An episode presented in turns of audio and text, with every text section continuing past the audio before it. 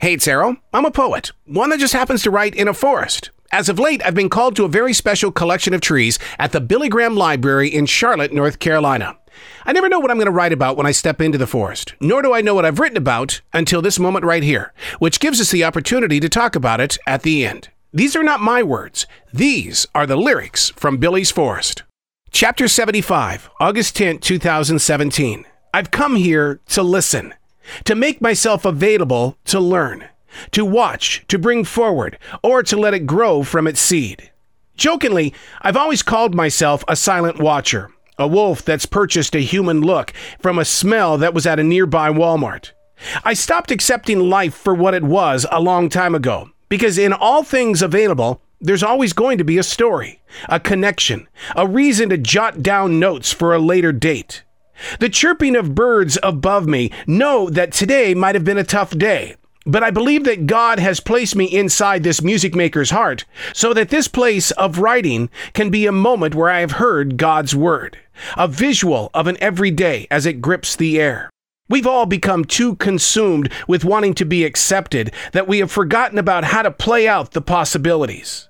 We arrive in many different places to listen to the Word of God or to see if even God exists. We don't usually arrive to visualize, but rather to feel a whisper of something that's going to teach us how to escape from the sounds of our everyday. The not so close always ask me, What's God's voice sound like? Why is it that I can never come up with the right words to say to describe what it is that we all feel from this living Christ? Sometimes it's beautiful, I say, beautiful like a bird's whisper. Other times it sounds like raindrops. But unless you believe in the spirit of the present, I'm just making noise. And I'm telling you, it doesn't feel like God is working through me. I don't know how many times in the average day that God's voice changes. I stop counting because it becomes a game of comparison. I mean, we all think that God should sound one way, when in fact, the ability to sound in every way is something that will inspire you to change and to be as creative as God. A large bowl of water sits in front of me. The wild birds come here to get a sip of water.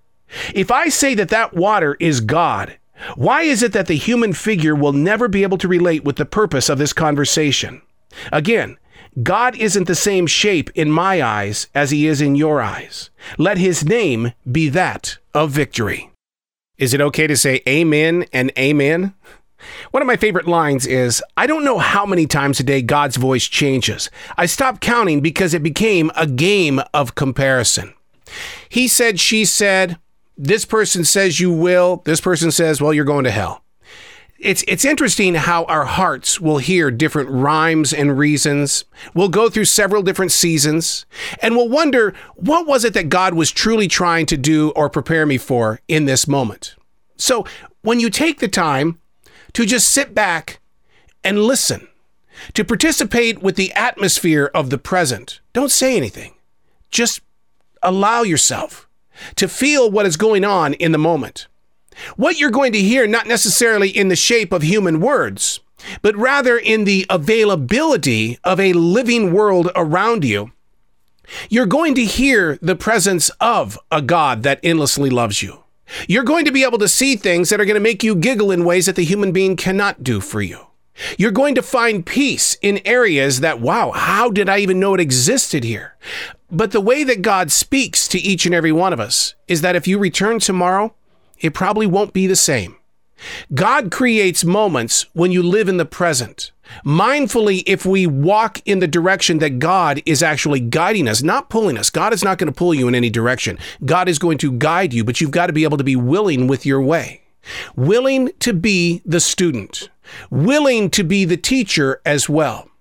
Having the courage to be open with your heart is but only a step. The journey, the way, the adventure, the challenges, the changes, the victory is always going to be in His name. I'm Arrow. These are not my words. These are the lyrics from Billy's Forest.